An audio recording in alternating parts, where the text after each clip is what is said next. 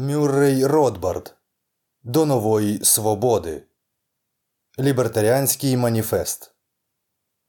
Частина 8. Інфляція та економічні цикли. Крах кейнсіанської парадигми. Кейнсіанці це творці макроекономіки та послідовники лорда Мейнорда Кейнса, багатого та харизматичного економіста із Кембриджського університету, чия книжка Загальна теорія зайнятості відсотків і грошей наріжний камінь кейнсіанської економічної теорії. До 1973-74 років кейнсіанці, які формували панівну економічну доктрину із 30-х, були на гребені успіху. Фактично всі прийняли ідею Кейнса, що у ринковій економіці є щось, що спричиняє коливання рівня витрат. На практиці кейнсіанців цікавили майже цілковито недостатні витрати, і тому уряд повинен компенсувати цей дефект ринку. Уряд повинен був компенсувати це порушення рівноваги, маніпулюючи витратами та дефіцитом бюджету, на практиці збільшуючи їх. Керувати цією життєво важливою макроекономічною функцією уряду, звісно, мала колегія економістів кейнсіанців, рада економічних консультантів, які могли б зробити точне настроєння економіки, щоб запобігти інфляції чи рецесії, та регулювати загальний розмір витрат, щоб забезпечити постійну повну зайнятість без інфляції. Але у 1973-74 роках навіть кейнсіанці нарешті зрозуміли, що в цьому надійному сценарії щось було дуже неправильне і що треба було повертатися на початкові позиції. Адже 40 із гаком років кейнсіанського точного настроювання не лише не допомогли позбутися хронічної інфляції, яка почалася із часів Другої світової війни, але і призвели до її тимчасового збільшення до двозначних чисел приблизно 13% на рік. І це ще не все. У 73-74 роках США занурилися у найглибшу та найдовшу рецесію із 30-х років. Її слід було назвати депресією, але економісти вже багато років припинили вживати цей термін як нетактовний. Це дивне явище, інфляція водночас із глибокою рецесією, просто не могло трапитися у кейнсіанській картині світу. Раніше економісти завжди знали, що економіка може перебувати на піднесенні, коли ціни ростуть, або в рецесії чи депресії, які характеризуються високим безробіттям і за яких ціни падають. Під час піднесення кейнсіанський уряд мав усмоктувати надлишкову купівельну спроможність, збільшуючи податки згідно із рецептом Кейнса, тобто зменшувати витрати в економіці. А під час рецесії, з іншого боку, уряд мав збільшувати витрати та дефіцит бюджету, щоб накачувати гроші в економіку. Але якщо економіка одночасно перебуває в стані інфляції та рецесії із високим безробіттям, що ж має робити уряд? Як він може одночасно тиснути на педалі економічного акселератора та на гальма?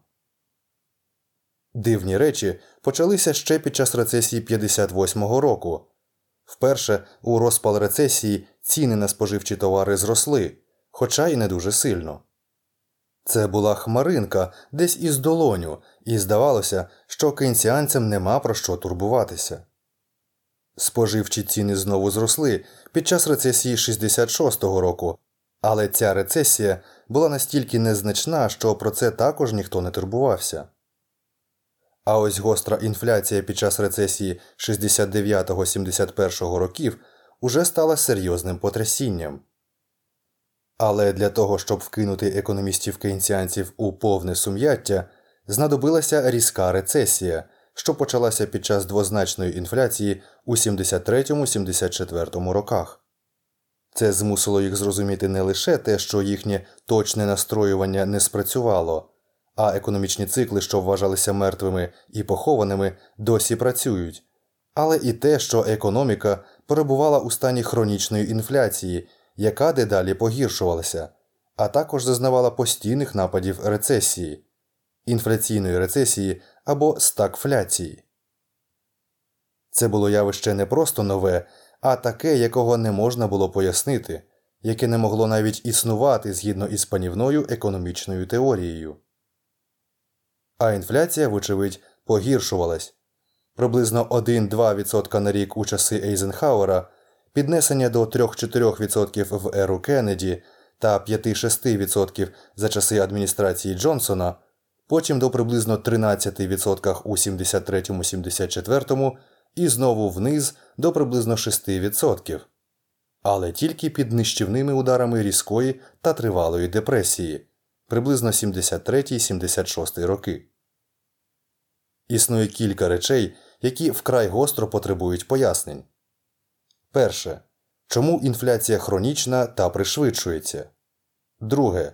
Чому інфляція відбувається навіть під час глибоких депресій? А ще, якщо ми вже взялися до цієї теми, важливо було б пояснити третє чому взагалі відбуваються економічні цикли? Чому нескінченно повторюється ця послідовність піднесень і спадів? На щастя, відповіді на ці запитання надала трагічно забута австрійська школа економіки та її теорія грошей та економічних циклів, розроблена у Австрії Людвігом фон Мізесом та його послідовником Фрідріхом Хаєком, який і приніс цю теорію до Лондонської школи економіки на початку 1930-х. Насправді, австрійська теорія економічних циклів, запропонована Хаєком, завоювала серця молодих британських економістів саме тому, що лише вона запропонувала прийнятне пояснення Великої депресії 30-х років. Такі майбутні лідери кейнсіанства, як Джон Гікс, Аба Лернер, Лайонел Робінс та Ніколас Келдор в Англії, а також Елвін Гансен у США, були послідовниками Хаєка лише кількома роками раніше. Потім, після 1936 року, загальна теорія Кейнса спричинила справжню революцію, самовпевнено заявляючи, що ніхто до неї не намагався запропонувати ніяких пояснень економічних циклів чи Великої депресії. Слід підкреслити, що кейнсіанська теорія перемогла не завдяки детальним дебатам і спростуванню позиції австрійської школи. Навпаки, як це часто буває в історії суспільних наук, кейнсіанство просто увійшло в моду, а австрійську теорію не спростували, а просто проігнорували і забули. Чотири десятиліття австрійська теорія ледве животіла, неоплакана, нешановна і неоспівана більшістю економістів. Лише самі Мізес у Нью-Йоркському університеті та Хаяк у Чикаго та купка їхніх послідовників усе ще дотримувалася її. Звісно, не випадково, що нинішній ренесанс австрійської економічної школи відбувся під час стагфляції, яка зробила крах кейнсіанської парадигми очевидним для всіх. У 1974 році перша за кілька десятиліть конференція економістів австрійської школи відбулася у Роялтонському коледжі у Вермонті. Пізніше того ж року спільноту економістів шокувало присудження Хаюкові Нобелівської премії. Із того часу варті уваги конференції послідовників австрійської школи відбувалися у Гартфордському університеті, у Вінзорському замку в Англії та в Нью-Йоркському університеті, і навіть Гікс і Лернер демонструють ознаки принаймні часткового повернення до своїх колишніх давно закинутих позицій. Регіональні конференції проводяться на східному та на західному узбережжях, на середньому заході та на південному заході США.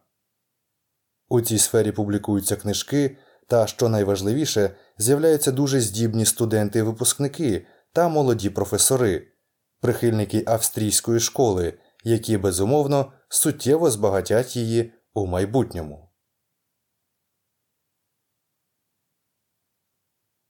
Гроші та інфляція. Що ж може сказати про нашу проблему відроджена австрійська теорія? Перше, на що слід указати, інфляція не є обов'язковим супутником економіки, і тим більш не є неодмінною умовою зростання та процвітання. Протягом більшої частини 19 століття, за винятком років англо-американської війни 1812 року та громадянської війни у США, ціни знижувалися А втім, економіка зростала та відбувалася індустріалізація. Зниження цін абсолютно не заважало бізнесові чи економічному процвітанню. Отже, зниження цін очевидно нормальне явище у ринковій економіці, що зростає. То чому ж сама ідея постійного зниження цін так суперечить нашому досвідові, що здається абсолютно примарною і фантастичною? Чому, починаючи із часів Другої світової війни, ціни невпинно та швидко зростають як у США, так і в усьому світі? До цього моменту ціни швидко піднімалися під час Першої та Другої світових війн, а у проміжку трохи впали попри велике економічне піднесення 1920-х років, а потім різко знизилися під час Великої депресії 30-х. Коротше кажучи, сама ідея нормальності інфляції у мирний час з'явилася тільки після Другої світової війни. Інфляцію часто пояснюють жадібністю бізнесменів, які підвищують ціни, щоб збільшити свої прибутки. Але навряд чи жадібність бізнесменів стрімко зростала після Другої світової війни. Хіба не були бізнесмени такими ж жадібними, як у 19 столітті та до 1941 року? Тоді чому у той час не було інфляційних тенденцій? Крім того, якщо бізнесмени такі зажерливі, що задирають ціни на 10% на рік, чому вони зупиняються на цьому? Навіщо вони чекають, чому відразу не піднімають ціни на 50% вдвічі чи втричі? Що їх стримує? Аналогічно можна заперечити інше популярне пояснення інфляції, нібито профспілки наполягають на підвищенні зарплат, що своєю чергою змушує бізнесменів підвищувати ціни.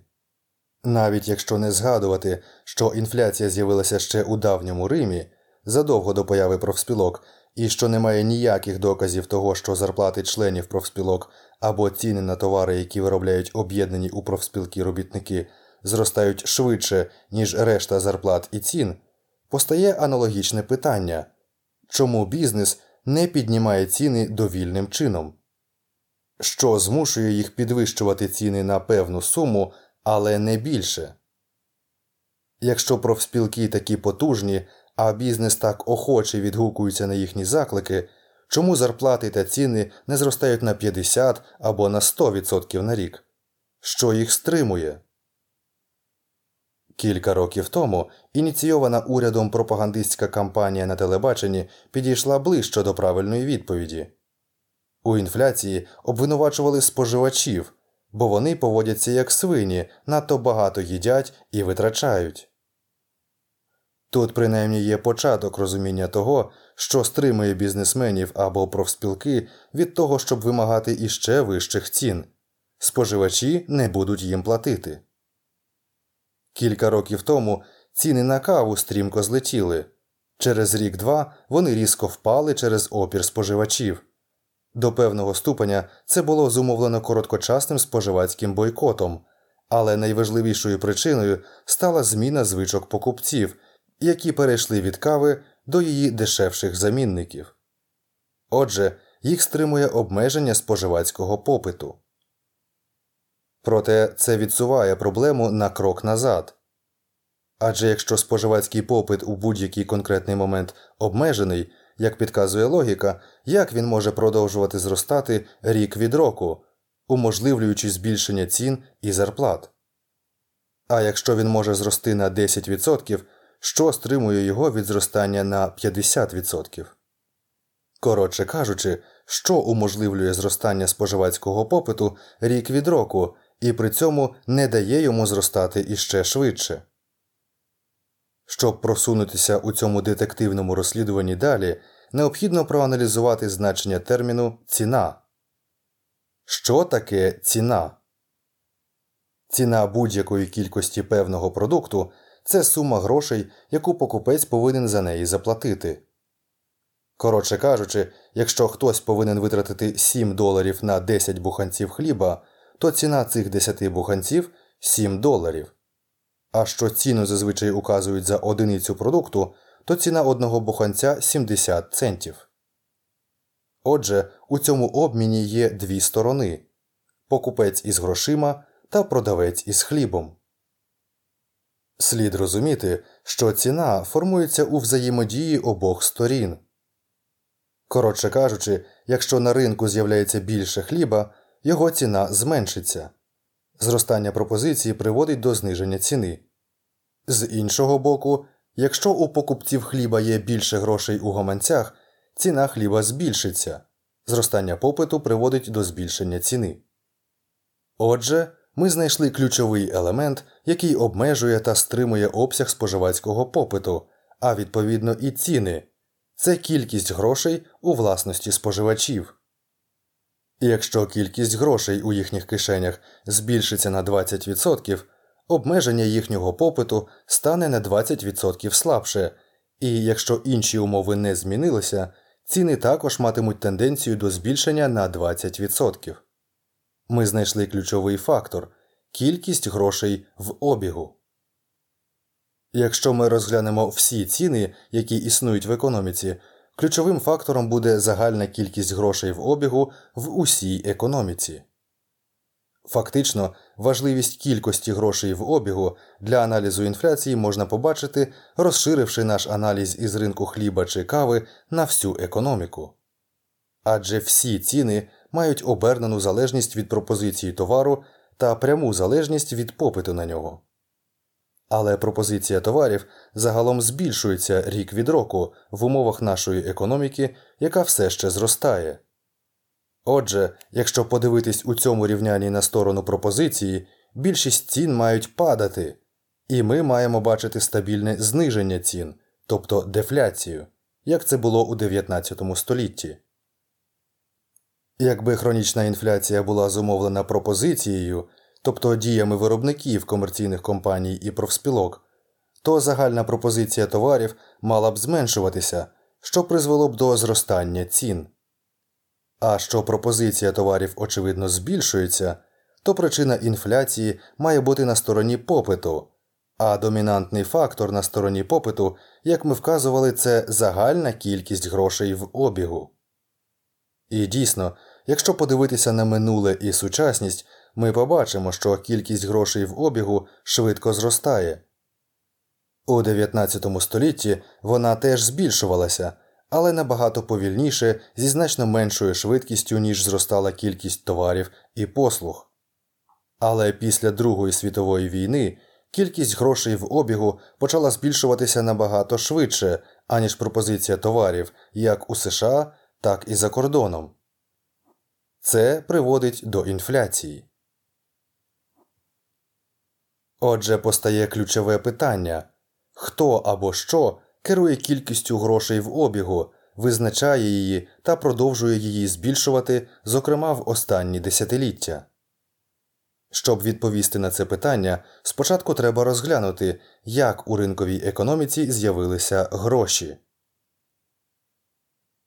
Гроші вперше з'являються на ринку, коли люди починають обирати один або кілька корисних товарів для використання у вигляді грошей. Найкращі товари гроші це ті, що користуються великим попитом, мають велику вартість за одиницю ваги, довговічні, щоб їх можна було зберігати тривалий час, мобільні, щоб їх можна було легко переносити з одного місця в інше, та легко впізнаваними, а також можуть бути легко розділені на малі частки без втрати своєї цінності. Протягом століть різні ринки та суспільства обирали багато товарів для використання у вигляді грошей сіль, цукор, мушлі кауру, велику рогату худобу, тютюн і навіть цигарки у таборах військовополонених під час Другої світової війни. Але протягом усіх цих століть конкуренцію за право стати грошима завжди вигравали два товари, якщо вони були доступні це золото та срібло. Метали завжди продаються на вагу тонна заліза чи фунт міді, і ціни на них встановлюються за одиницю ваги. Золото та срібло не винятки. Кожна із сучасних грошових одиниць спочатку була одиницею ваги золота чи срібла. Британська грошова одиниця фунт стерлінгів називається так тому, що спочатку це означало просто фунт срібла. Щоб побачити, як впала вартість фунта за століття, маємо відзначити, що тепер за фунт стерлінгів можна купити на ринку лише 2 п'ятих унції срібла. Це дія британської інфляції, тобто зниження цінності фунта.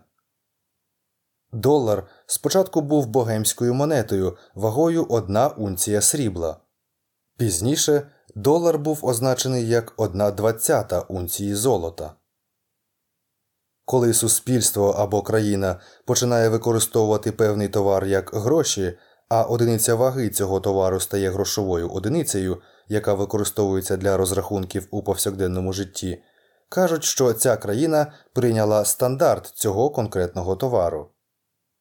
Через те, що ринки завжди воліють використовувати як стандарт золото чи срібло, коли вони доступні, природний шлях для ринкових економік використання золотого чи срібного стандарту. У такому разі пропозицію золота визначають ринкові сили, технологічні умови постачання, ціни та інші товари. І Як тільки ринки прийняли золото та срібло як гроші, держава почала спроби взяти під контроль функцію пропозиції грошей, щоб самій створювати гроші та визначати кількість грошей у обігу. Причини такої поведінки держави мають бути очевидними це забрало б контроль над кількістю грошей у ринку та віддало б його групі людей, яка керувала державним апаратом. Ясно також, чому вони хочуть це зробити це була б альтернатива до оподаткування, яке жертви податків завжди вважають тягарем. А тепер правителі держави могли просто створювати власні гроші та витрачати їх або позичати своїм улюбленим союзникам. Усе це було важко, аж поки не винайшли друкарський верстат. Після цього держава могла змінити означення долара, фунта чи марки так, що вони тепер означали не одиницю ваги золота чи срібла, а просто назви шматків паперу, які в центральний уряд. Тоді цей уряд міг би друкувати їх без витрат та майже без обмежень, а потім витрачати чи позичати їх на власний розсуд. Для цього складного переходу знадобилося кілька століть, але тепер кількість грошей в обігу та їхній випуск перебувають повністю в руках кожного центрального уряду. Наслідки цього дедалі помітніші в усьому навколо нас. Уявіть, що трапилось би, якби уряд звернувся до якоїсь групи людей, скажімо, до сім'ї Джонсів, і сказав їм ми надаємо вам абсолютні і необмежені повноваження друкувати долари та визначати кількість доларів в обігу. І ці повноваження будуть абсолютно монопольні. Якщо хтось наважиться ними скористатися, він буде надовго ув'язнений як злочинний та згубний фальшивомонетник. Сподіваємося, ви будете користуватися цим повноваженням мудро. Можна легко передбачити, що буде робити сім'я Джонсів із цими новими повноваженнями. Спочатку вони використовуватимуть їх повільно і обережно, щоб розрахуватися зі своїми боргами, можливо, купити собі щось особливо бажане, але потім, звикнувши до п'янкої можливості друкувати власні гроші, вони почнуть користатися нею наповну, щоб купувати предмети розкоші і винагороджувати своїх друзів. Це призведе до постійного та навіть пришвидшеного збільшення кількості грошей в обігу, тобто до постійної та пришвидшеної інфляції. Але саме це зробили уряди усіх країн. Тільки замість того, щоб надати монопольні повноваження фальшувати гроші Джонсам чи іншій сім'ї, уряд надав їх сам собі.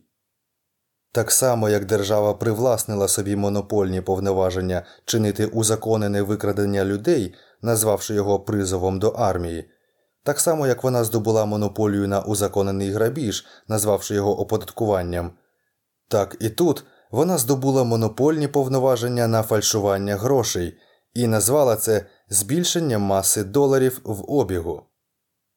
Замість золотого стандарту, замість грошей, що створюються ринком, який і регулює їхню кількість, ми маємо паперовий стандарт, установлений державним декретом. Це означає, що долари, франки та інші валюти це просто шматки паперу із надрукованими на них цими назвами, що випустив центральний уряд на власний розсуд. Крім того, як у інтересах фальшивомонетника надрукувати стільки грошей, скільки може йому минутися, так і в інтересах держави надрукувати стільки грошей, скільки їй може минутися.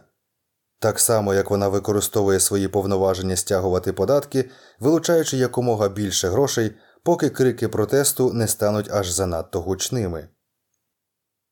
Отже, урядове керування кількістю грошей в обігу своєю суттю інфляційне з тієї ж причини, що і будь-яка система, у якій певна група людей здобуває контроль над друком грошей, обов'язково буде інфляційна. Федеральна резервна система та часткове банківське резервування.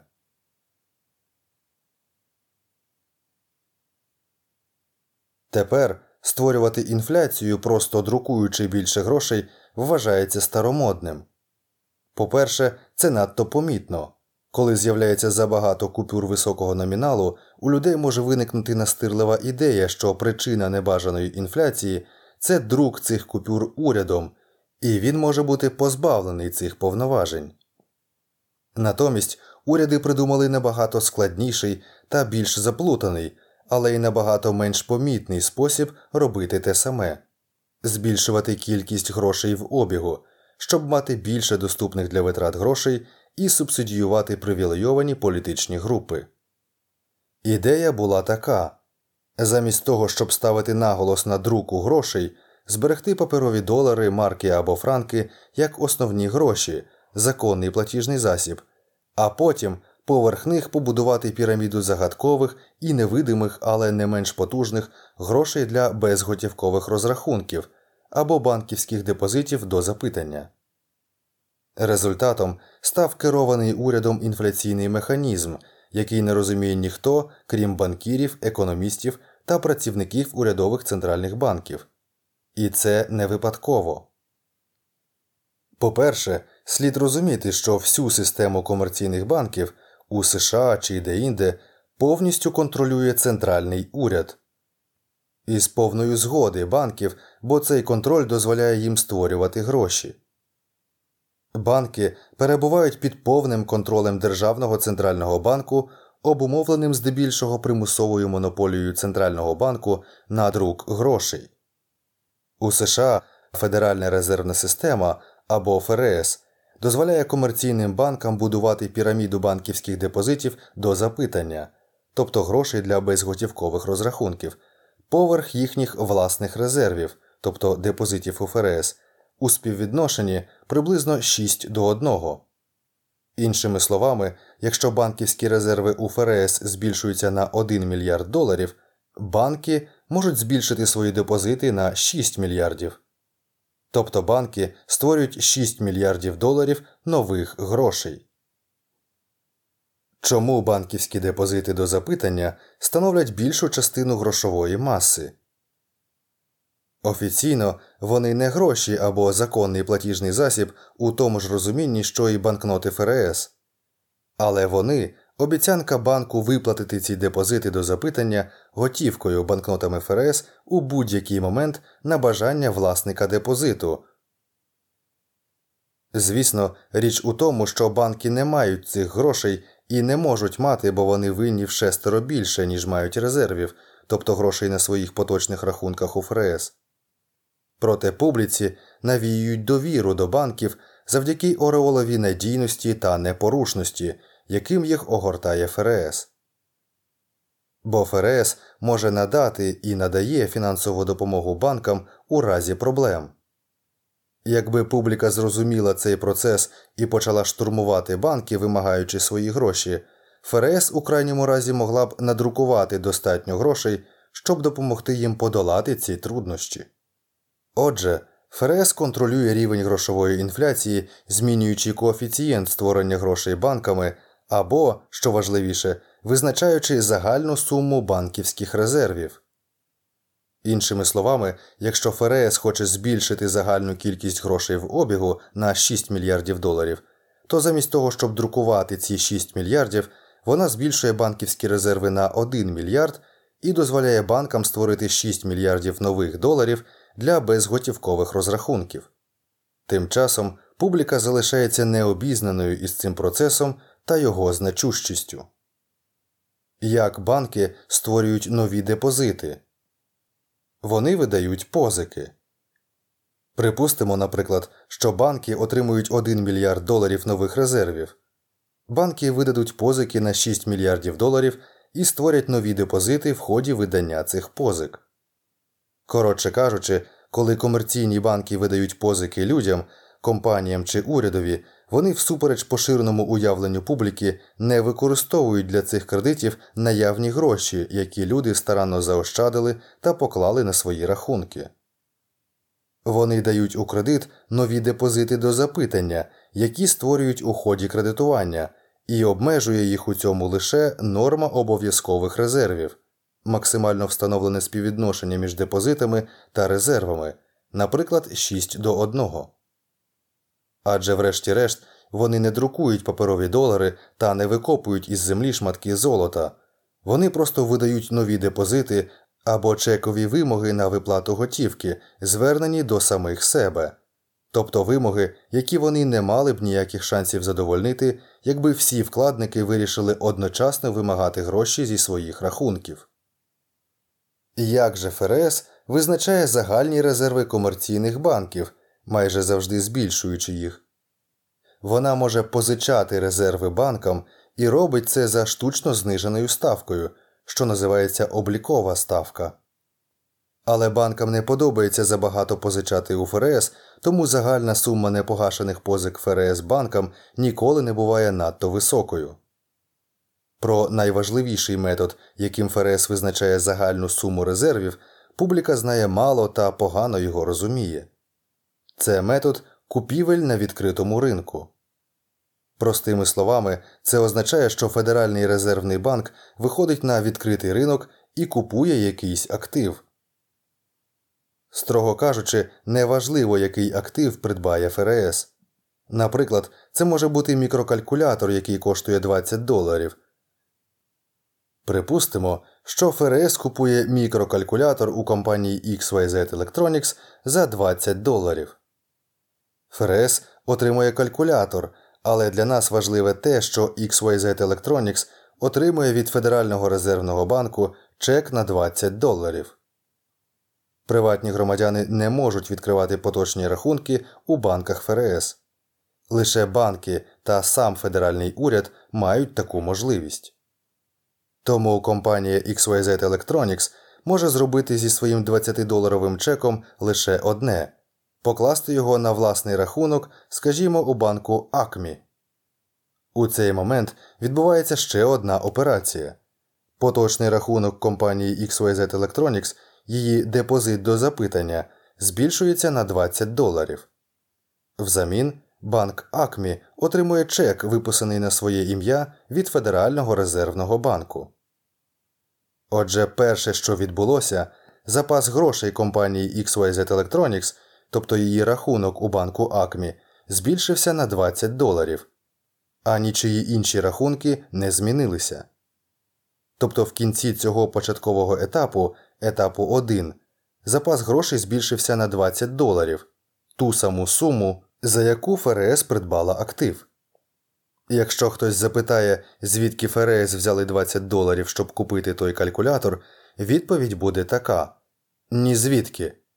Вони просто виписали чек на власне ім'я. Ні у ФРС, ні у кого іншого не було цих 20 доларів, поки вони не були створені у процесі витрати ФРС. Але це ще не все. Адже тепер банк Акмі із задоволенням виявляє, що має чек Федерального резервного банку.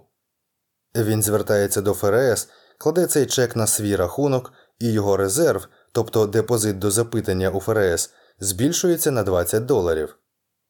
Тепер, коли резерви банківської системи збільшилися на 20 доларів, вона може розширити кредит, тобто створити більше депозитів до запитання у формі позик компаніям, споживачам чи урядові, поки загальна кількість грошей для безготівкових розрахунків не збільшиться до 120 доларів. Тоді, в кінці етапу 2, ми маємо приріст на 20 доларів банківських резервів, створений при купівлі ФРС калькулятора за цю суму, приріст на 120 доларів банківських депозитів до запитання та приріст на 100 доларів банківських позик компаніям чи іншим клієнтам. Загальна кількість грошей в обігу збільшилася на 120 доларів, із яких 100 доларів були створені банками в процесі видачі позик компаніям у вигляді грошей без готівкових розрахунків, а 20 доларів були створені ФРС під час купівлі калькулятора. На практиці, звичайно, ФРС не надто часто купує випадкові активи. Щоб накачувати економіку грошима, вона має купувати дуже великі активи, регулярно доступні та високоліквідні.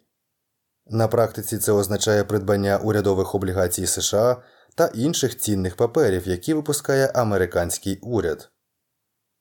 Ринок урядових облігацій США величезний та дуже ліквідний, і ФРС не потрібно втягуватися у політичні конфлікти, які були б неминучими, якби їй знадобилося вирішувати, які саме приватні акції чи облігації купувати. Для уряду цей процес також дає приємний результат, допомагаючи підтримувати ринок урядових цінних паперів і зберігати високу ціну урядових облігацій. Але припустимо, що якомусь банкові, можливо, під тиском вкладників, доведеться перетворити на готівку частину своїх резервів на поточному рахунку у ФРС, щоб отримати тверду валюту. Що тоді трапиться із ФРС, адже вона своїми чеками створила нові банківські резерви із нічого? Чи не збанкрутує вона? Ні. Бо ФРС має монополію на друк грошей і може виплатити свій депозит до запитання, просто надрукувавши потрібну кількість банкнот ФРС. Коротше кажучи, якби якийсь банк звернувся до ФРС із вимогою виплатити готівкою 20 доларів із його резерву, чи навіть 20 мільйонів доларів, ФРС знадобилося б лише надрукувати потрібну суму і виплатити її. Як бачимо, здатність друкувати власні гроші дає ФРС унікальні і завидні можливості. Отже, нарешті ми маємо ключ до таємниці сучасного процесу інфляції.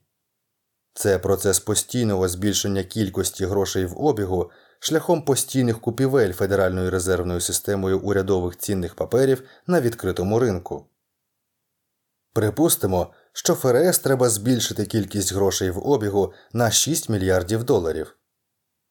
Вона придбає на відкритому ринку урядові цінні папери на суму 1 мільярд доларів, і мета буде швидко досягнута. Якщо коефіцієнт депозитів до запитання до резервів становить 6 до 1. Фактично, тиждень за тижнем, навіть коли ви читаєте ці рядки, ФРС виходить на відкритий ринок у Нью-Йорку і купує потрібну кількість урядових облігацій, таким чином визначаючи розмір грошової інфляції. Монетарна історія цього ХХ століття це історія численних послаблень обмежень схильності держави до інфляції, усунення однієї перешкоди за іншою, аж до теперішньої здатності держави на власне бажання накачувати грошову масу, що приводить до зростання цін. Федеральна резервна система була створена у 1913 році саме для того, щоб зробити можливим цей складний процес. Нова система дала змогу значно збільшити кількість грошей в обігу та інфляцію, щоб сплатити військові витрати під час Першої світової війни.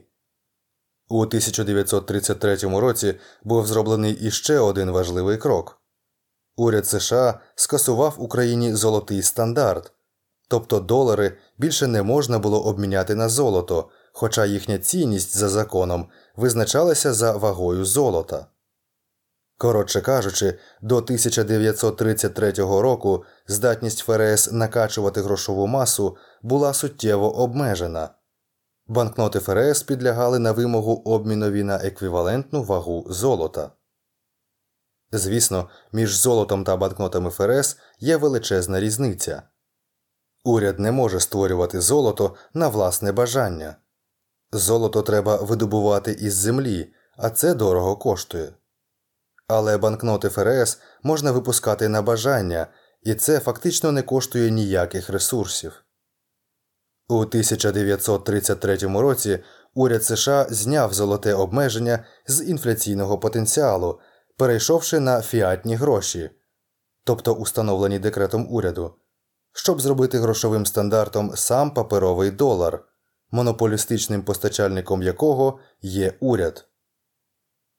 Саме відмова від золотого стандарту створила умови для потужної інфляції американської валюти і цін під час Другої світової війни та після неї.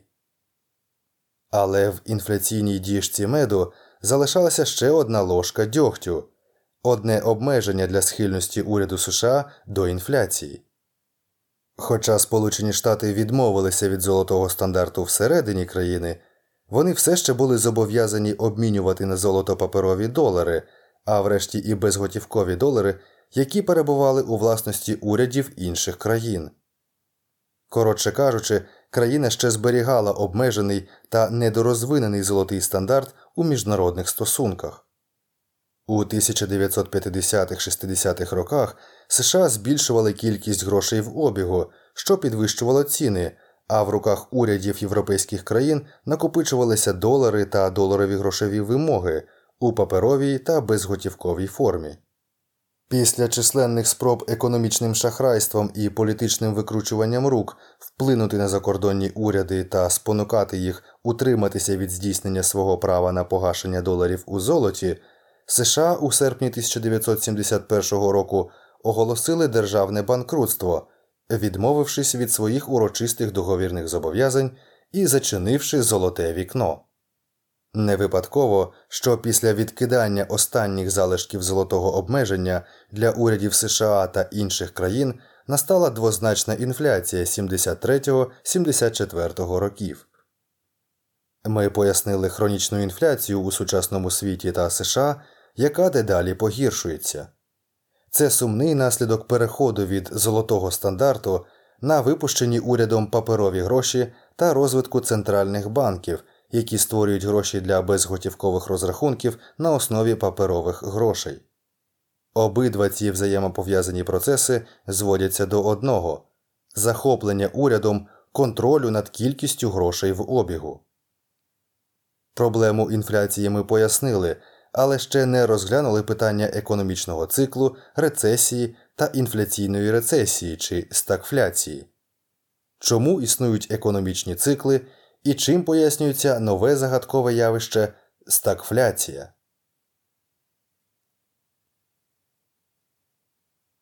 Банківські кредити і економічні цикли.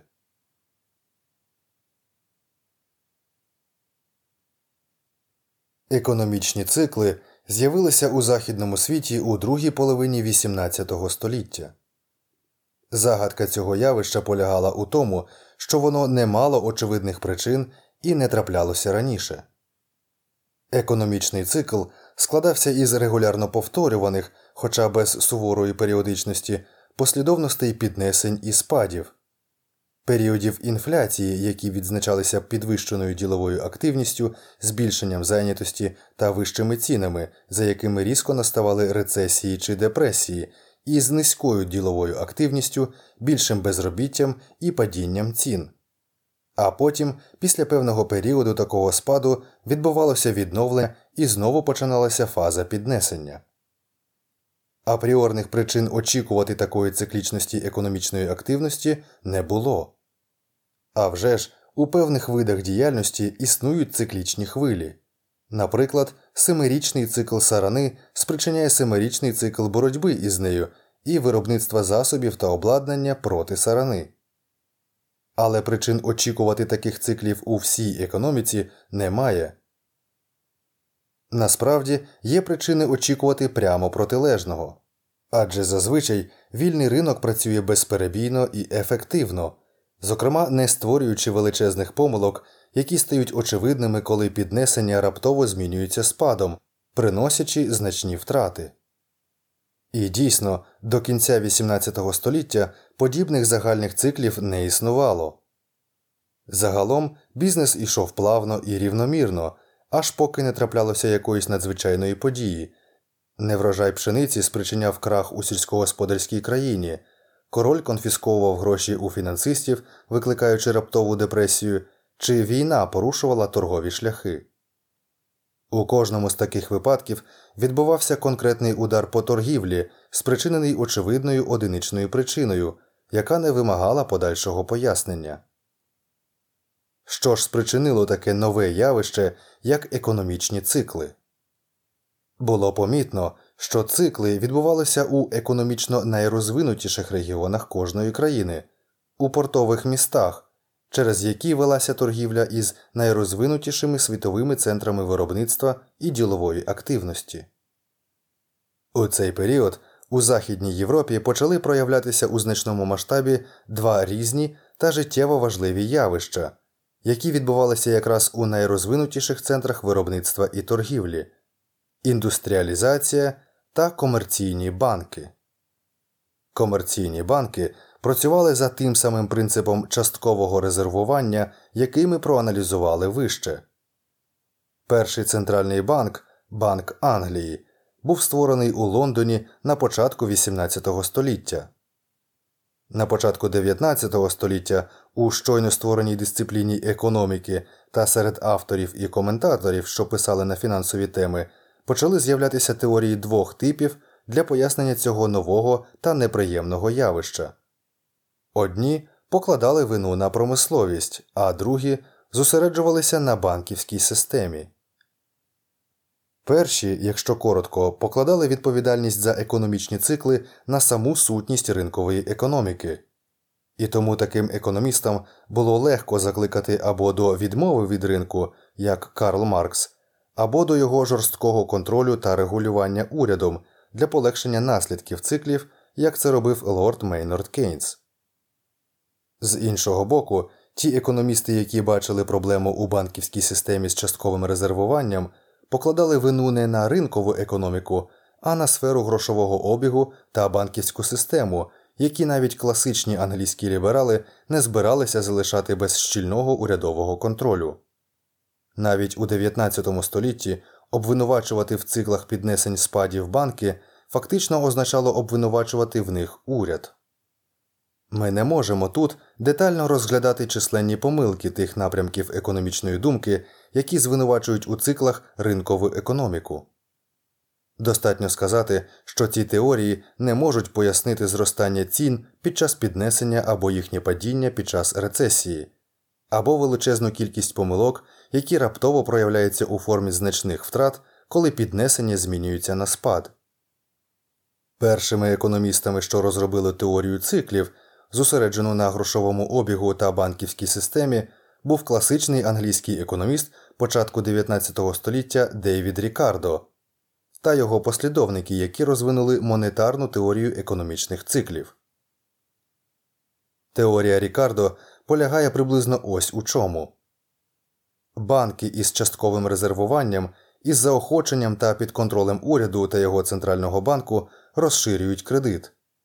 Коли кредит розширюється і надбудовується як піраміда на основі паперових грошей і золота, кількість грошей в обігу у формі банківських депозитів або у той історичний період банківських білетів збільшується. Збільшення кількості грошей в обігу піднімає ціни і запускає інфляційне економічне піднесення. Поки триває це піднесення, підживлене створенням банківських білетів і депозитів на основі золота внутрішні ціни також збільшуються. Але це означає, що внутрішні ціни будуть перевищувати ціни на імпортні товари, тому імпорт зростатиме, а експорт до інших країн буде знижуватись. З'явиться і буде зростати дефіцит платіжного балансу, який доведеться оплачувати золотом, що буде витікати з країни з інфляцією до країн із твердою валютою. Але внаслідок витікання золота із країни грошова кредитна піраміда втрачає стійкість, а банкам починає дедалі сильніше загрожувати банкрутство. Зрештою, урядові і банкам доведеться зупинити збільшення грошової маси. Щоб врятуватися, банки зменшують обсяг кредитів та безготівкових коштів. Раптова зміна розширення банківського кредиту на його стискання змінює всю економічну картину і за піднесенням швидко настає спад. Банкам доводиться стримувати себе, а економічна активність страждає, тому що підвищується тиск на компанії для погашення та зменшення заборгованості. Падіння грошової маси своєю чергою приводить до загального падіння цін дефляції. Настає фаза рецесії або депресії. Проте з падінням кількості грошей в обігу та цін місцеві товари знову можуть конкурувати із закордонними, і платіжний баланс змінюється з дефіцитного на профіцитний. Україну тече золото, а що кількість банківських білетів і депозитів скорочується на тлі розширення золотої бази, то економічний стан банків суттєво покращується і починається фаза відновлення. Теорія Рікардо мала кілька вартих уваги особливостей. Вона пояснювала поведінку цін, виходячи зі змін кількості банківських грошей, яка дійсно завжди збільшувалася під час піднесень і зменшувалася під час спадів. Також вона пояснювала поведінку платіжного балансу. Крім того, вона пов'язувала піднесення зі спадами так, що спад розглядався як наслідок попереднього піднесення, і не просто як наслідок, а як спосіб оздоровлення економіки після нерозсудливого втручання, що створило інфляційне піднесення. Коротше кажучи, уперше економічний спад розглядався не як підступи диявола чи катастрофа, що спричинена внутрішніми механізмами індустріалізованої ринкової економіки. Рікардіанці зрозуміли, що головним злом було попереднє інфляційне піднесення, спричинене втручанням держави у систему грошового обігу та діяльність банків, і що рецесія, хоч і мала неприємні симптоми, насправді необхідний процес адаптації, під час якого економічна система позбавляється наслідків цього піднесення. У процесі депресії ринкова економіка пристосовується до змін, відкидає надмірності та викривлення інфляційного піднесення і повертається до здорового стану. Депресія неприємна, але необхідна реакція на викривлення та надмірності попереднього піднесення. Чому ж економічні цикли повторюються? Чому завжди починається наступний цикл піднесення спаду? Щоб дати відповідь, нам треба зрозуміти мотивацію банків та уряду. Комерційні банки живуть і отримують прибуток від розширення кредиту та створення грошової маси, тому вони мають природну тенденцію до такої монетизації кредиту, якщо у них є така можливість. Уряд також хоче інфляції як для збільшення власних доходів або від друку грошей, або від того, що банківська система може фінансувати дефіцит урядового бюджету, так і для субсидіювання привілейованих економічних і політичних груп завдяки піднесенню та дешевому кредитові. Отже, ми знаємо, чому починається початкове піднесення. Урядові і банкам доводилося відступати, коли не ставали кризи. Але з припливом золота в країну становище банків покращується. А коли банки достатньо відновлюються, вони знову зможуть впевнено повернутися до своєї природньої тенденції до збільшення грошової маси та кредиту.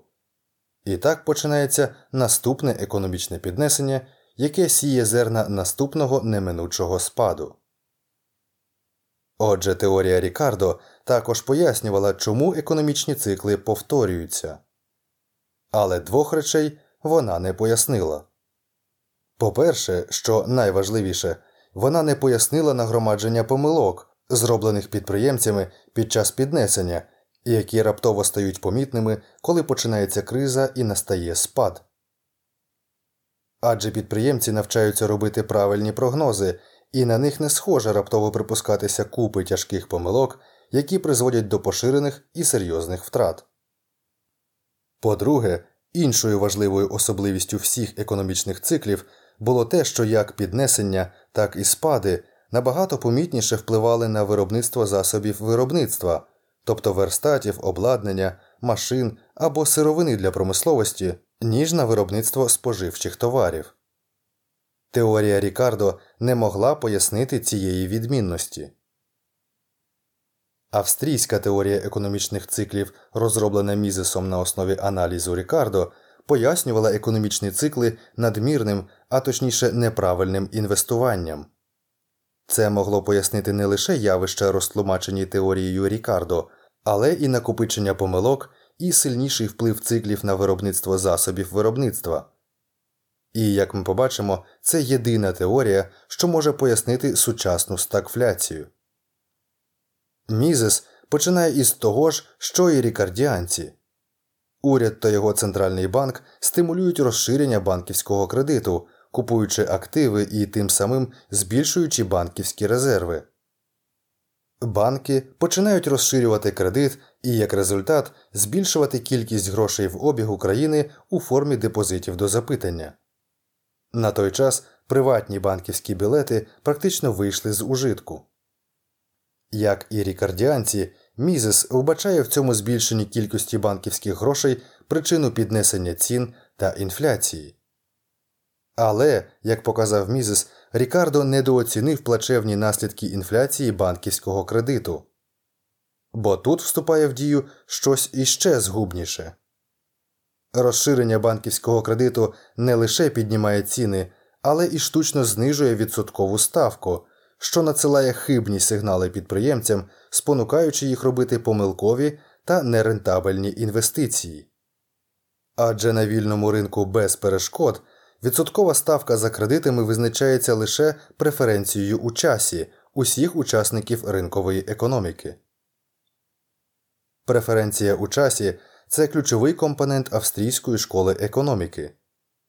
Він використовується для розуміння взаємозв'язку між заощадженнями, інвестиціями та процентними ставками і є одним із головних компонентів теорії капіталу. Ця преференція характеризує, наскільки діюча людина віддає перевагу нинішнім благам перед майбутніми благами. Припустимо, вам пропонують 100 доларів зараз або 100 плюс Х доларів через місяць. Про вашу преференцію у часі можна судити по тому, яке значення X ви вважаєте прийнятним. Якщо жодна кількість доларів через місяць не спонукає вас віддати 100 доларів зараз, кажуть, що ваша преференція у часі велика. Якщо ви згодні віддати 100 доларів зараз за 101 долар через місяць, то преференція мала. Власне, ціна обміну нинішніх благ на майбутні блага і є ставкою проценту по кредиту і депозиту.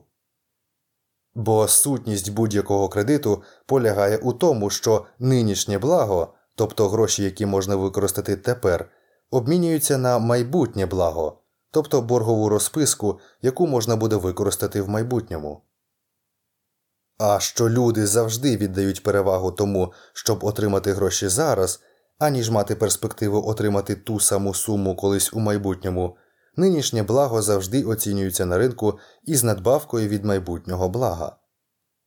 Це відсоткова ставка, розмір якої залежить від того, як сильно люди віддають перевагу теперішньому проти майбутнього, тобто ступеня їхньої преференції у часі. Преференція у часі людей також визначає міру, якою люди роблять заощадження та інвестують у майбутнє споживання проти того, скільки вони споживають зараз. Якщо преференція у часі людей зменшиться, тобто знизиться їхній ступінь переваги теперішнього над майбутнім, вони менше споживатимуть тепер і більше заощаджуватимуть та інвестуватимуть. Одночасно та з тієї ж причини впаде відсоткова ставка, тобто знижка за час. Економічний ріст здебільшого відбувається внаслідок падіння ступеня преференції у часі, що спричиняє збільшення частки заощаджень та інвестицій і зменшення споживання, а також зниження відсоткової ставки. Але що відбувається, коли відсоткова ставка падає не через добровільне зниження преференції у часі та збільшення заощаджень громадськості, а через втручання уряду який сприяє розширенню банківського кредиту та банківських грошей.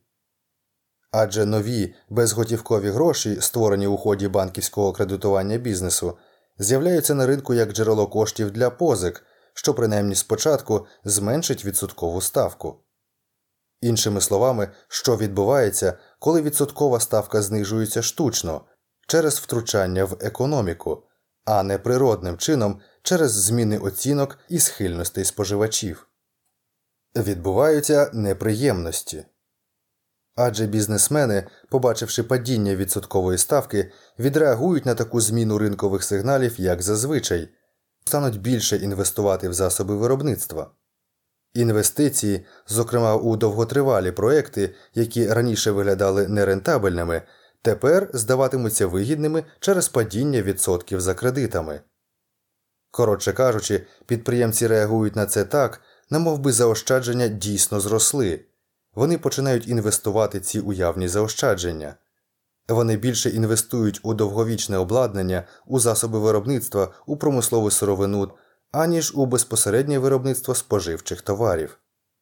Компанії із радістю позичають новостворені банківські гроші, які дістаються їм за зниженою ставкою, інвестують ці гроші в засоби виробництва, і, зрештою, ці кошти виплачуються як підвищені заробітні плати робітникам підприємств, які виробляють засоби виробництва. Підвищений виробничий попит збільшує вартість робочої сили, але компанії вважають, що зможуть сплачувати ці вищі витрати, бо їх обманює урядове і банківське втручання у кредитний ринок, яке викривлює життєво важливий показник відсоткову ставку, що сигналізує про стан ринку і визначає, скільки ресурсів буде віддано на виробництво засобів виробництва, а скільки на виробництво споживчих товарів. Проблеми виникають коли робітники починають витрачати ці нові банківські гроші, які вони отримують у вигляді підвищених зарплат. Адже преференції у часі публіки насправді не знизилися, і публіка не хоче заощаджувати більше, аніж раніше. Тому робітники починають витрачати на споживання більшу частину своїх нових доходів, щоб відновити співвідношення між споживанням і заощадженням, яке у них було раніше. Це значить, що тепер вони перенаправляють витрати в економіці назад до галузей, що виробляють споживчі товари, і не заощаджують та не інвестують достатньо, щоб купувати щойно вироблені верстати, виробниче обладнання, промислову сировину тощо. Ця нестача заощаджень та інвестицій для придбання за очікуваними та наявними цінами всіх нових засобів виробництва проявляється як раптова різка депресія у галузях, що їх виробляють. Адже після того, як споживачі відновлять бажане співвідношення між споживанням та інвестиціями, стає видно, що бізнес інвестував надто багато у виробництво засобів виробництва, звідси походить термін теорія надмірного інвестування, і замало у виробництво споживчих товарів. Урядове втручання та штучне зменшення відсоткової ставки спокусило бізнес і створило враження, ніби для інвестицій було доступно більше заощаджень, аніж насправді. Після того, як нові банківські гроші профільтровуються крізь систему, споживачі відновлюють своє попереднє співвідношення між споживанням і заощадженням, і стає зрозуміло, що заощаджень не вистачає, щоб купити всі засоби виробництва і що бізнес неправильно інвестував наявні обмежені заощадження. Це теорія неправильного інвестування. Бізнес занадто багато вклав у виробництво засобів виробництва та замало у виробництво споживчих товарів. Таким чином, інфляційне піднесення призводить до викривлень системи ціноутворення і виробництва.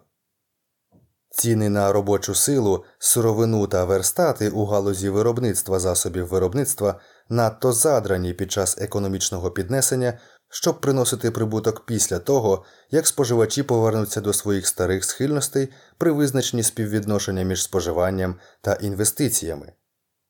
Отже, депресія тут розглядається навіть більшою мірою, ніж у теорії Рікардо, як необхідний та оздоровлювальний період під час якого ринкова економіка позбивається помилкових і нерентабельних інвестицій, зроблених під час піднесення та відновлює співвідношення між споживанням та інвестиціями, якого дійсно бажають споживачі.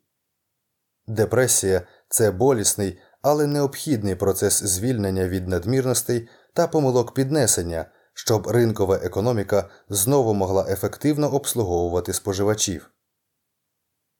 А що ціни на фактори виробництва, тобто землю, робочу силу, виробниче обладнання та сировину, під час піднесення були задрані занадто високо, то це означає що їм треба дозволити впасти під час рецесії, поки на ринку не будуть відновлені правильні пропорції цін та виробництва.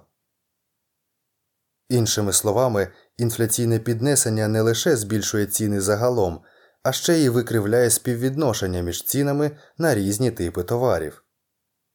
Коротше кажучи, інфляційне розширення кредиту піднімає всі ціни, але ціни та зарплати у секторі виробництва засобів виробництва піднімаються швидше, ніж ціни у галузях виробництва споживчих товарів.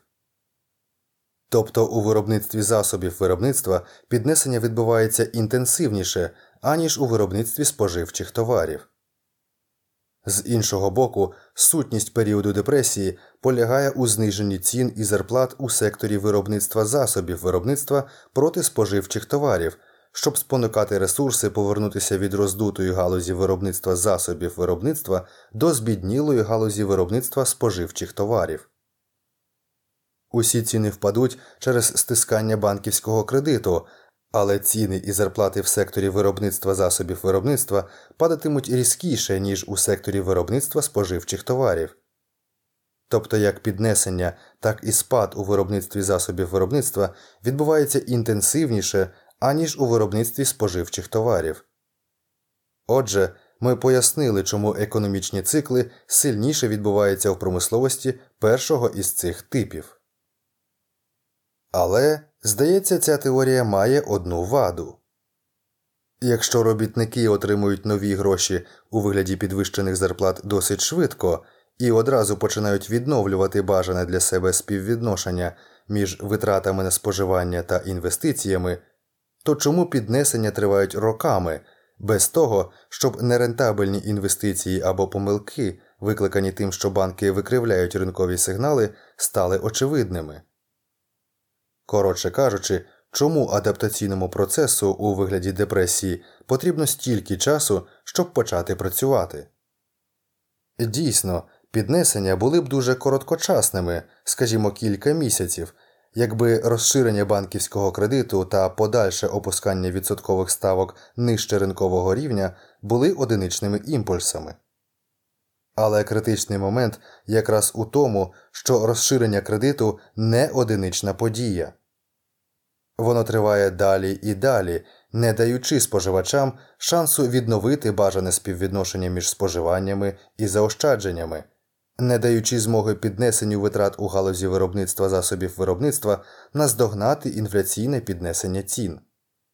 Як коня, якому постійно дають допінг, економічне піднесення утримують від неминучого краху постійними та дедалі більшими дозами стимулятора банківського кредиту. Тільки коли розширення банківського кредиту має нарешті зупинитися або різко сповільнитися через нестійкість банків або через невдоволення публіки інфляцією, тоді піднесення нарешті закінчується. Щойно розширення кредиту зупиняється, доводиться сплачувати рахунки і починається неминучий спад, який ліквідує нерентабельні інвестиції, зроблені під час піднесення та переорієнтує економіку у бік виробництва споживчих товарів. І звісно, що довше триває піднесення, то більші неправильні інвестиції, які мають бути ліквідовані, і болісніша необхідна адаптація. Отже, австрійська теорія пояснює велике нагромадження помилок, тобто надмірні інвестиції у виробництво засобів виробництва раптово стають помітними після припинення штучної стимуляції розширення кредиту та більшу інтенсивність піднесень і спадів у виробництві засобів виробництва, аніж у виробництві споживчих товарів. Її пояснення повторюваності початку наступного піднесення схоже на пояснення рікардіанців. Після ліквідації та банкрутств, після завершення адаптації цін та виробництва економіка і банки починають відновлюватися, і банки знову можуть повертатися до природного для себе шляху розширення кредиту. Як же австрійська теорія пояснює стагфляцію? Адже крім неї такого пояснення ніхто не пропонує. Чому під час останніх рецесій ціни продовжують зростати? Насамперед слід виправдатися. Під час рецесій продовжують зростати тільки ціни на споживчі товари, і так публіка отримує все найгірше відразу високе безробіття та зростання вартості життя. Наприклад, під час останньої депресії 1974-76 років ціни на споживчі товари швидко зросли, але оптові ціни залишилися без змін, а ціни на промислову сировину різко та істотно впали. То чому ж тоді вартість життя під час нинішніх рецесій продовжує зростати? Повернімося назад і розгляньмо, що відбувалося із цінами під час класичних циклів піднесень спадів до Другої світової війни. Під час піднесень грошова маса збільшувалася, тому ціни загалом теж зростали, але ціни на засоби виробництва зростали більше, ніж ціни на споживчі товари, що приводило до перетікання ресурсів із виробництва споживчих товарів у виробництво засобів виробництва. Коротше кажучи, якщо абстрагуватися від загального збільшення цін, під час піднесень відносно одне одного ціни на засоби виробництва зростали, а ціни на споживчі товари падали. Що ж відбувалося під час спадів? Протилежна ситуація. Кількість грошей в обігу падала, тому загалом падали і ціни, але ціни на засоби виробництва падали сильніше, ніж на споживчі товари, і ресурси поверталися із виробництва засобів виробництва у виробництво споживчих товарів. Коротше кажучи, якщо абстрагуватися від загального зменшення цін під час спадів відносно одне одного, ціни на засоби виробництва падали, а ціни на споживчі товари зростали. Австрійці стверджують, що цей сценарій відносної зміни цін під час піднесень і спадів залишається незмінним. Під час піднесень ціни на засоби виробництва так само піднімаються, а ціни на споживчі товари так само падають відносно одне одного, а під час рецесії усе відбувається навпаки. Різниця у тому, що тепер ми живемо у новому монетарному світі, як ми зазначали раніше у цьому розділі. Адже тепер золотий стандарт скасований, ФРС може збільшувати грошову масу постійно і робить це незалежно від того, піднесення тепер чи рецесія. Зменшення грошової маси не відбувалося із початку 1930-х років і навряд чи трапиться у доступному для огляду майбутньому. Тепер, коли кількість грошей в обігу завжди зростає, ціни загалом завжди піднімаються інколи швидше, а інколи повільніше. Коротше кажучи, під час класичної рецесії ціни на споживчі товари завжди піднімалися відносно цін на засоби виробництва. Якщо під час якоїсь конкретної рецесії ціни на споживчі товари впали на 10%, а ціни на засоби виробництва на 30%, то у відносному вираженні споживчі ціни істотно зросли. Але з погляду споживача падіння вартості життя було бажане і дійсно підсолоджувало гірку пігулку рецесії або депресії. Навіть під час Великої депресії 1930-х років, коли рівень безробіття був дуже високий, ті 75-80% робочої сили, які були працевлаштовані, насолоджувалися надзвичайно низькими цінами на споживчі товари. Але тепер, коли працює кінціанське точне настроювання, пігулку вже не підсолоджують. Тепер, коли кількості грошей в обігу, а відповідно і загальним цінам ніколи не дозволяють падати, відносне зростання цін на споживчі товари під час рецесії зачіпає споживача як помітне зростання номінальних цін. Тепер під час депресії його вартість життя зростає, тому він отримує все найгірше. У класичному економічному циклі, до того як запропонували Кейнс та Рада економічних консультантів, йому принаймні доводилося страждати лише від одного нещастя за раз – від безробіття під час спаду і від зростання цін під час буму.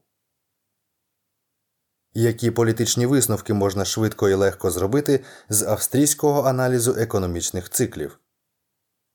Вони прямо протилежні ідеям кейнсіанського істеблішменту.